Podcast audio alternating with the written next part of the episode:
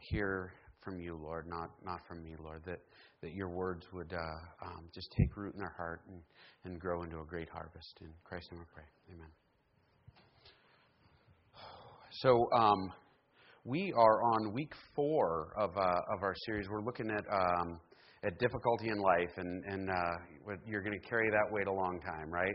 Um, and, and the reality is, and um, I always try to be upbeat and, and funny at the front end of a sermon, but it's a sermon about, like our, the whole series is, is sermons about um, experiencing difficulty. And, and, and uh, um, I, all right, and, and as, I, as I approach what to talk about in relation to to this series. Um, we started out a couple weeks ago, we, we or three weeks ago, we talked about uh, bad, you know, when bad things happen and whether or not it's a response to us doing wrong things, right? Like, and, and there are people who believe that, that, you know, if something bad happens to you, it's probably that God is squishing you, right? Like you've done something wrong and you deserve this and you brought it on yourself and, and it's not necessarily the case. It can be the case, you know, like it, if you, if you do something really stupid and the natural consequences are bad for you, you know, like like I I gained a lot of weight a few years ago, and I can't really blame God for that. Like the reality is that me going to McDonald's is, you know, what caused that to happen. Like I I could try to blame God, but it it wouldn't be sensible, right? But for the most part, God doesn't, you know, oh well, your dog died, and it's because you're a jerk. You know, that that's not how it works. Um, and the Bible kind of works through that, like that that's not how God does things. And and um, we uh, we we talked last week about the idea that that um, there's not always a reason. Does that make sense? Like a lot of times, folks will go through a hard time and they'll say, well, if God would just let me know what the reason was, or why would God let this happen? And in reality, like, even if there is a reason, like, it's not necessarily the case that we're going to understand it. Um, I, I think we last week we talked about Abby, right? That there are things Abby wants that Abby isn't going to get. You know, and she'll ask me, why can't I do this or why can't I do that? And my answer is, because. um, because, well, it's because I'm in charge and, and you're not, and I, I see things from a bigger perspective than you do, right? You know, our, our forever battle right now is I want to eat candy every morning. That's, that's, we would not eat food anymore, we would just eat candy. And, and I don't let her eat anything until she's eaten breakfast. You know, you eat breakfast or you don't get candy. And, well, why? I want candy. You, you guys know, don't you? And, and I, I could explain nutrition to her, I could explain, explain everything to her, but is that going to work? No. Um, oftentimes, reasons are going to escape us, and we're not going to get them. And the reality is that even if we knew why, it probably wouldn't make it not hurt. Everybody with me? Um, the the biggest platitude, though, like, and I hate hearing it, and I hate like that folks say it, but I, I'm betting that that um, most of y'all have heard it. Um, you, you know, when somebody experiences a loss, and, and folks will approach you and they'll say, and finish my sentence here, right? Um, don't you know that everything happens for a reason? Anybody ever heard it? Anybody ever said it? um, this is a this is a phrase that's come about as a misquote uh, from the Bible, right? It's actually a it's a sideways quote. It's like how Abby will sometimes go to Jess and she'll say, "Oh, Daddy said this," and she's sort of sideways quoting me to make it sound best. Um, in reality, it's, it's not what the Bible says. And we're going to dip into that. And for that, we're going to go into the book of Romans. And uh, Romans was a letter written by Paul to a church he had never visited, he was on his way to. Paul was going to go to this church in Rome, and he was going to set up his base of operations for doing ministry in like Spain and Europe. And that was his big objective was to go to Spain, you know, and do his ministry work. And and Paul um, wrote an introductory letter. Um, and he didn't actually get there the way he intended to. Paul intended to travel and and visit and then go on and come back to Rome over and over again. And then in the end, he got arrested and they hauled him there in the back of a paddy wagon. They had those back then. Um, a little more complicated story than that. And so we're going to look at Romans 8. Actually, I need to background this, this particular passage. Um, the, this Romans 8, if you go into Romans 7, we're not going to look at that right now, but in Romans 7 is one of my favorite passages in the Bible. Paul talks about sin, and he says, Listen, when it comes to sin, I look at what I want to do in life, and it's always the thing that I don't do, right? I look at what God's law says, and even if I set out to follow God's law, I end up screwing it up. Anybody relate to that, by the way? You're like, yep, I knew what the right thing was, and I got right up there, and the moment I got there, like somebody grabbed the wheel and turned me left, and I just went in the wrong direction. Um, and, and so Romans 7 is all about like struggling with sin and struggling with, with um, falling into sin. By the way, my wife is handing out coloring books and crayons. Um, there's one up here, by the way, or two or three, and Michael probably needs one. Um, I,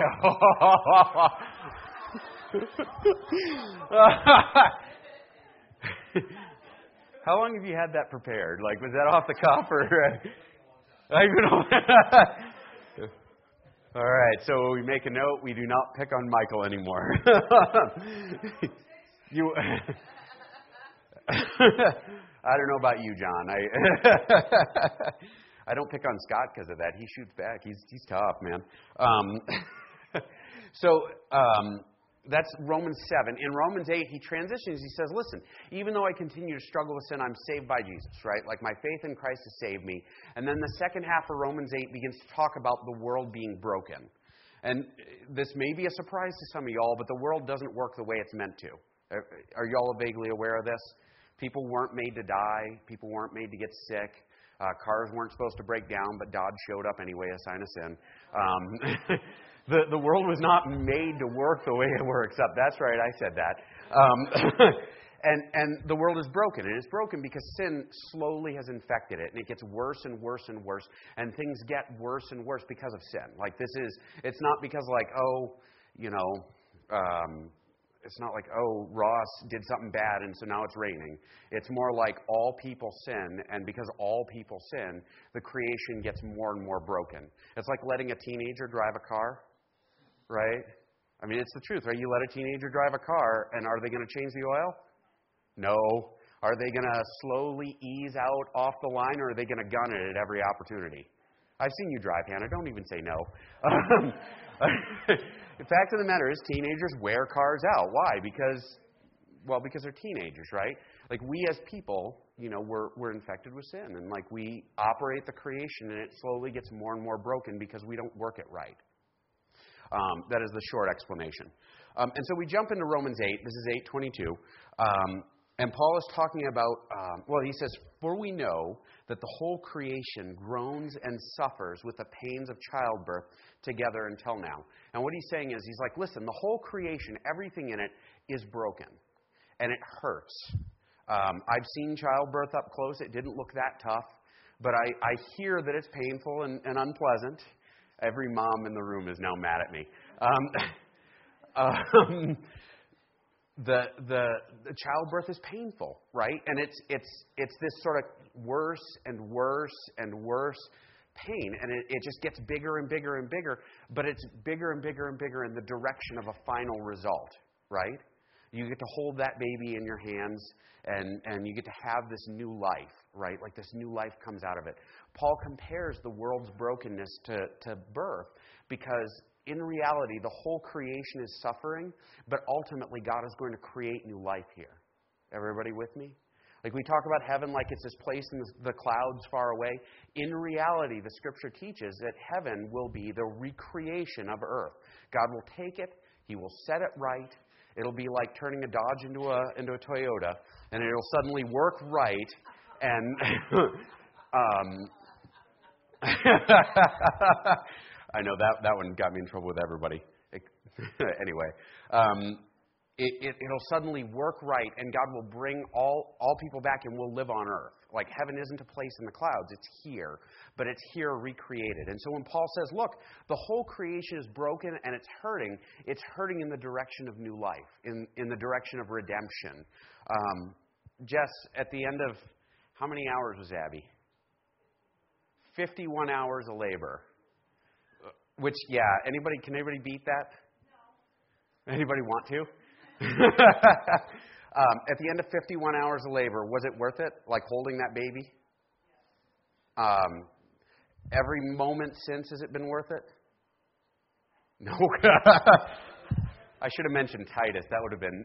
Um, he hasn't. He's an old enough to be a stinker yet. Um, he, but, but like it's worth it in the end. But the, the pain is there, right? And so Paul says, look, we're moving in the direction of new life, but it's painful. Um, and he goes on, he says, and not only this, but we, but also we ourselves, having the first fruit of the Spirit, even we ourselves groan, uh, groan within ourselves, waiting eagerly for our adoption as sons, the redemption of our body. Um, what he's saying here is um, all of us, everyone who is a believer, okay, everyone who is in Christ, we all have this thing, the first fruits of the Spirit. Okay? And what that refers to is the Holy Spirit is sort of like taken up residence in us, right? Like, because that's what happens when we're in Christ. The Holy Spirit, like God, moves into our hearts and sets up shop. And we get the beginning taste of what could be. Okay? We get this awareness of what God is going to do, that we're going to be redeemed, that we're going to be made new. And I talk to folks, and I, I, I'm going to I'm going to put it in this light. I talk to folks who struggle with sin right? Who struggle with hurt in their lives or depression or, or brokenness. And like in Christ, they'll experience like periods of time where stuff is just better. And they, so they get this like taste of, oh, it could be this way. But the fact of the matter is that they're experiencing this pain of childbirth, right? They're heading toward new life, but it hurts like heck on the way there. Um, anybody ever like come out of a really awful time of sin in your life or a time of uh, like depression or brokenness and it just hurt like heck getting out of it? I mean, this is what he's talking about. He's talking about the pain of moving out of this old life into new life in Christ. Ultimately, he says, um, we're waiting eagerly for our adoption as sons, the redemption of our bodies. Meaning, when Jesus comes back and he recreates the world and we're all made into our glorified selves, like the perfect version of ourselves, um, like when we're recreated, that's when it will be perfect there. That'll be the end of it. But until then, some of us are going to die, right? And that's crummy and it hurts. Until then, some of us are going to get sick. Until then, some of us are going to um, get depressed. Until then, some of us are going to fail at things that we really, really believe we should do better at. Or we're going to get mired in sin. It's like stepping in gum, right? Once it's on you, you can't quite get it unstuck, and you put your foot down and it sticks to the ground again, right? Um, that, that's what sin is. I mean, sin is this thing that sticks to you, and we get mired, stuck in it, and getting out of it becomes really t- tough. Um, I, or another way to talk about it, I went fishing with Eric last year, a couple of years ago, and we were walking on the bank of the, the river, and I was in my tall boots, and I, I stepped forward, and the boot sunk up over the top. Like it was up to my knee, and I pulled my foot out, and the boot didn't come with me. And so now I'm standing on the bank of this river in my sock, trying to yank the boot out of the, you know, and it, it eventually I just put my foot down in the mud and lost my sock. Um, but it gets worse and worse, and sin does that to us, and it's painful and it hurts. And getting out of it sometimes is tougher than than getting into it was, right? And we experience pain as we go through the process of becoming new, but it's hard. It's incredibly difficult. But new life in Christ means killing off the old part of ourselves and coming to this new self, right? We don't kill off the old self, right? Paul talks about crucifying our flesh daily, which isn't pleasant.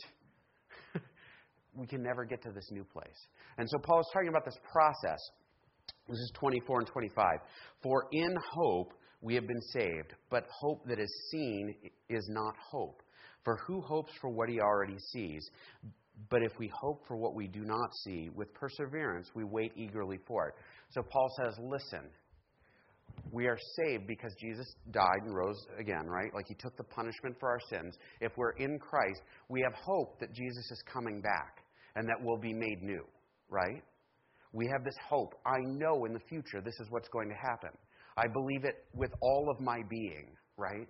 And, and I hope in it. I hope that one day my brokenness, like the part of me that has no brain filter and I say horrible things to people, and the part of me that like continues to have horrible, evil thoughts, and the part of me that you know like like wants to rebel against God, I have hope that that part of me will be cleansed and made new, right? But I live in that hope. I live looking forward that there's going to be a day I'm not going to have to wrestle with my sin every day. Um, like I, I have a hope for that, and all of us as believers should have that hope you know, or hope that that um, our sorrow will be gone one day, because you know the Book of Revelation says, right, like that when Christ comes again, He'll wipe away every tear.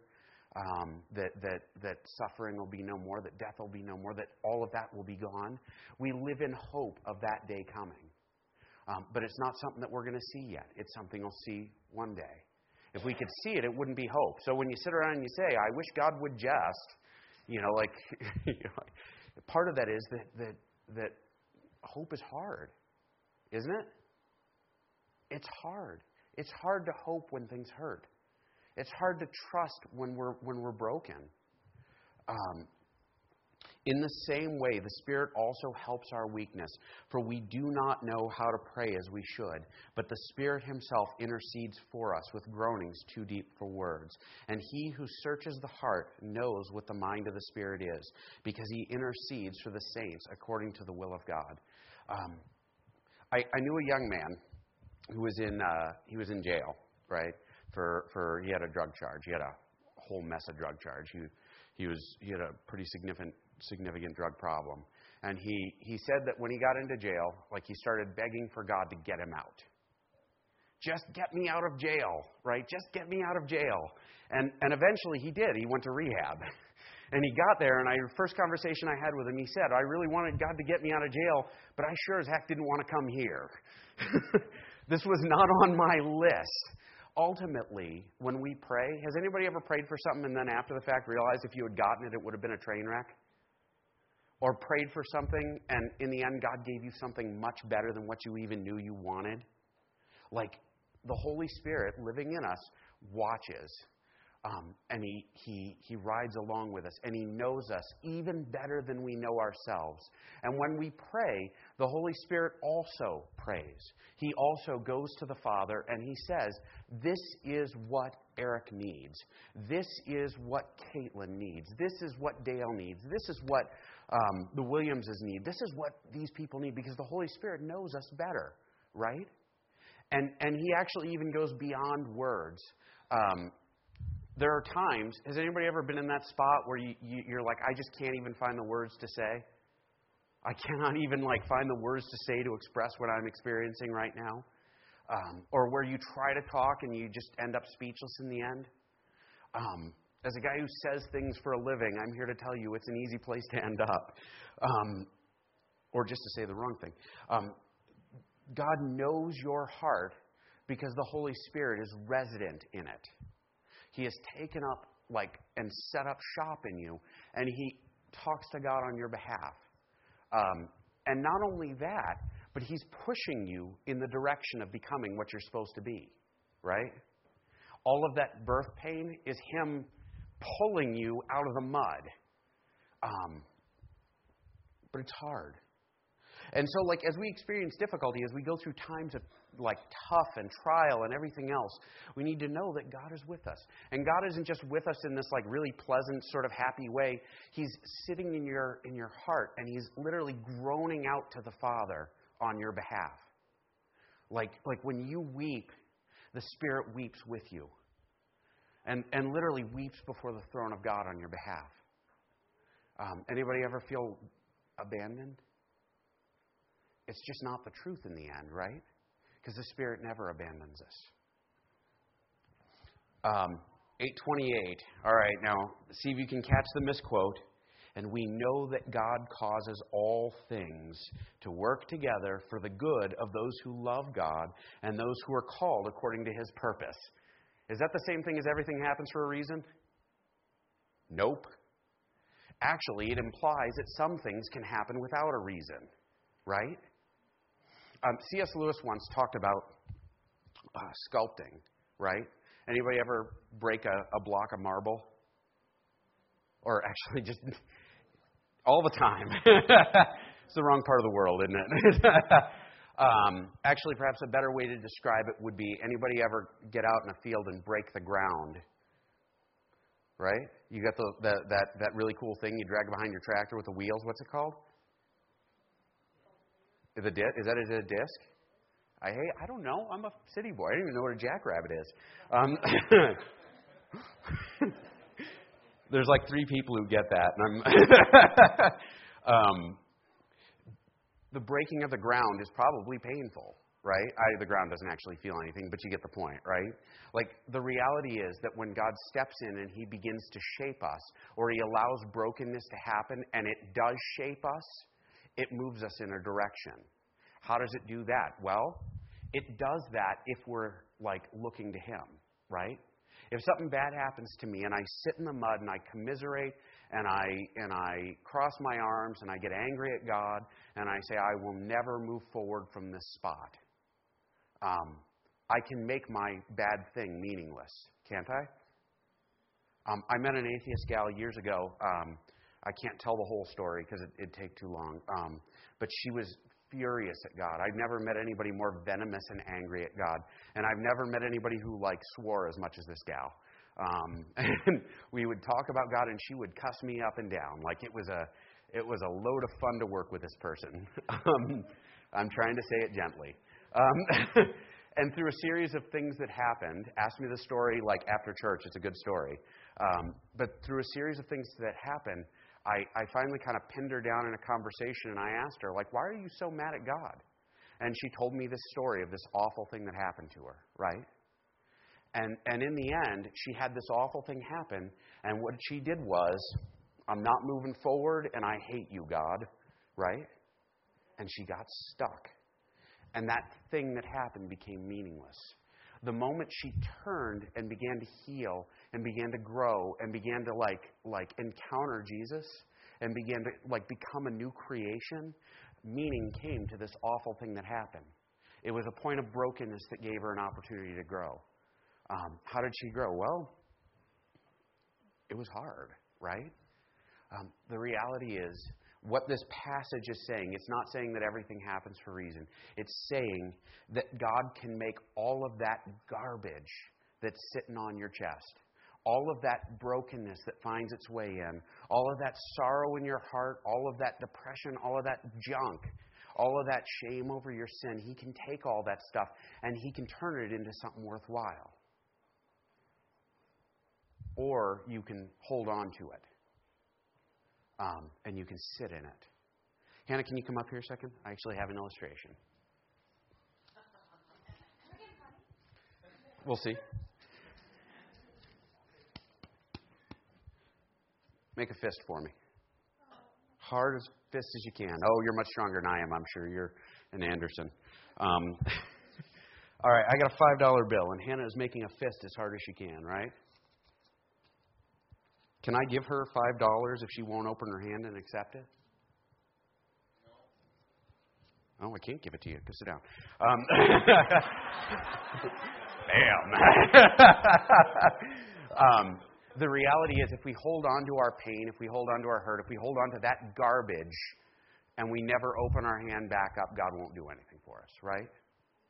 Um, how does He do something for us with it? How can God work through? Well, He does it um, very specifically, and I think this is where we, yeah, we're not going to talk about the, the, the predestination part of this because I don't want to have that conversation. We're going to talk about what this verse says, and we're going to talk about it in context of this, okay? So, anybody who thought, oh my gosh, he's going to read that verse, no. Um, for those whom he foreknew, he also predestined to become conformed to the image of his Son. What does that mean? It means that everyone who is in Jesus is one day going to be like Jesus, right? You are going to go from being like this sinful, angry, hurt person, and slowly God is going to remake you, and ultimately, when you arrive, you're going to be like Jesus. Everybody got that? That's the destination. And from the very beginning of time, like, like God knew you would find, you know, you would be in Christ, and He knew you would end up where you were going to be, right? He's all knowing. It's sort of how God works. Um, would be conformed to the image of His Son, so that He would be the firstborn amongst many brethren, meaning, um, Jesus will be like the first child, and we'll all be related to Him, right? We'll all be like family with Him. We'll be in His image. And we'll be in His image in a way that is pretty unlike the way we are now. All the, all the junk will be gone and will become what we're meant to be, right? Um, I, I suppose I don't farm, but I suppose ideally fields would all start to look like each other toward the end of the season, right? Assuming that we're growing and stuff. It doesn't happen if you don't break them first and plant the seeds, and if you don't water them, and you don't do the work, right? If you don't pick the rocks out, you don't do all of that stuff. Ultimately, you're going to get a field of wheat, right? If you do the work required to get a field of wheat, and if it rains, but that's a whole other conversation. Um, but the process is heading. You know, you want your wheat, you want your wheat to look like a wheat field right? We all become more and more like Christ, and the objective is for us to look like Christ. Isn't it true? The brokenness that we experience is it's like birth pains, it's labor pains. We're going to go through them, but we go through them with the objective of new life, of new creation. Um,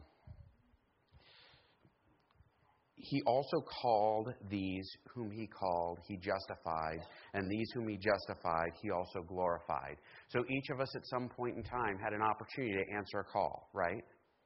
Um, for me, I, I was invited to accept Christ when I was in junior high, and it was Halloween night in the middle of the night, right?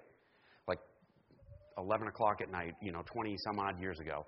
I was called. I was then justified, right? Because once I was in Christ, Jesus took away my sin. Um, and ultimately, I'll be glorified. How will I be glorified? I'll become like Jesus, right? It's not going to happen perfectly until I've died and risen again, right? Which we all will. But it's a painful process. Recreating is a painful process. Breaking the old thing and putting a new one in hurts. Um, but pain can have a purpose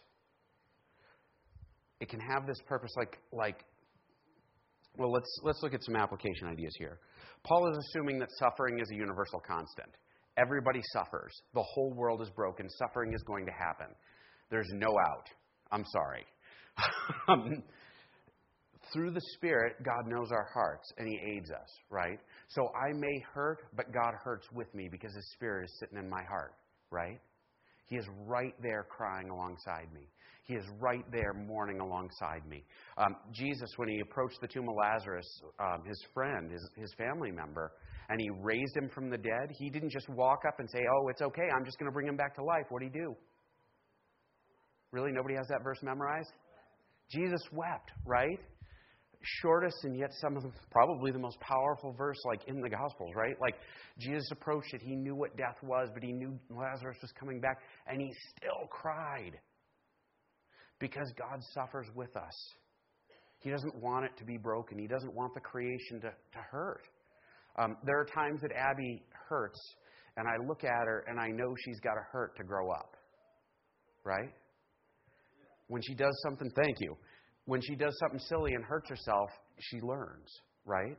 I'm teaching her to ride her bicycle on the on the driveway, and she's fallen off because she can't learn to. She hasn't bought that. She got to hold the wheel straight, right? So we'll get going, and she'll she's learning to pedal, and then she'll be like, "Yeah," you know, and you know. the reality is that hurting is a part of the process. If she doesn't hurt, she's not going to learn it. Isn't it true? And it hurts me to see her hit the hit the driveway. Like it doesn't make me happy. But God sees us the same way. Like we grow, but there's hurt involved and it's going to happen. The Bible assumes it's going to happen, but God knows our heart. But we can be shaped into Christ's image. How do we do that? Well, I'm going to tell you, we do it by leaning on God in time of suffering, right? We do it when when when my aunt died years ago, I uh, I I remember sitting at her funeral and I was I was very emotional about it. We were I lived with them for a while. She was very close, and and the pastor read a letter that she had written where she talked about how she was in glory. She said, You know, I've had cancer for years. I'm, you know, been suffering. It's been a very hard decade for me, and, and I'm, I'm free now. You all are sad, but I'm in heaven. I'm with my Father. You know, I'm with Jesus. Ultimately, like, that's the truth, isn't it? And I learned something in that moment. I learned, you know, I may be sad, but there's hope. I may not see it, but I know it's true. And if I can stand in a time of hurt and look and say, God knows what He's doing, number one. And number two, hurt moves us in the direction of redemption. Lean on God. There's purpose in the hurt. Isn't it true? It's not an easy truth, it's a hard truth. For Abby, Abby would call it yucky medicine. right? It's medicine you take, but you don't like it. Um, the shaping can offer context and consolation, is the idea, right? If I know what the truth is, if I know that God can work through my pain, I can have a meaning to it. I may not know why bad stuff happens, but I know what can happen through it. Ultimately, at the end of the day, the most horrible thing that ever happened in the world, ever, right? Jesus, who was the Son of God, who loved us so much, he stepped out of the comforts of heaven to live in a dirty, nasty world, right? And then he lived a perfect life and healed people and served people and said what God told him to say, and we killed him. The most unjust thing possible because he was punished for my sin and your sin. But I suspect Christ went through. In fact, I know it's true because Christ sat there in the garden and he prayed and he sweated blood. He was so afraid. And he said, Not my will, but yours, right? He knew there was an end purpose, and that was our justification. As we suffer, as we hurt, we can know there's an end purpose, and that's becoming like Jesus. Um, I'm going to close this in prayer, and, and um, I, think, I don't think we're doing a last song today. Um, so let's, uh, let's pray. Heavenly Father, I pray that you would uh, be with us. Help us to open our hands and receive the blessings you have for us. The blessing of, of hope that, that you're moving us in the direction of new creation, that the, the momentary affliction we experience, the pain and the sadness and the, the depression and the, the, the um, struggling with the, the sin in our lives, like all of these things, Lord, these are birth pains. These are birth pains in the process of new life new Christ likeness. I pray that you would help us all this week to every day, every day, every day to look to you and to work in that direction, to strive to become like Jesus. Amen. Uh, thank you very much, and we'll actually close with a blessing. I wasn't telling the truth. I'm not quite done. Um, so if you stand up and receive the blessing.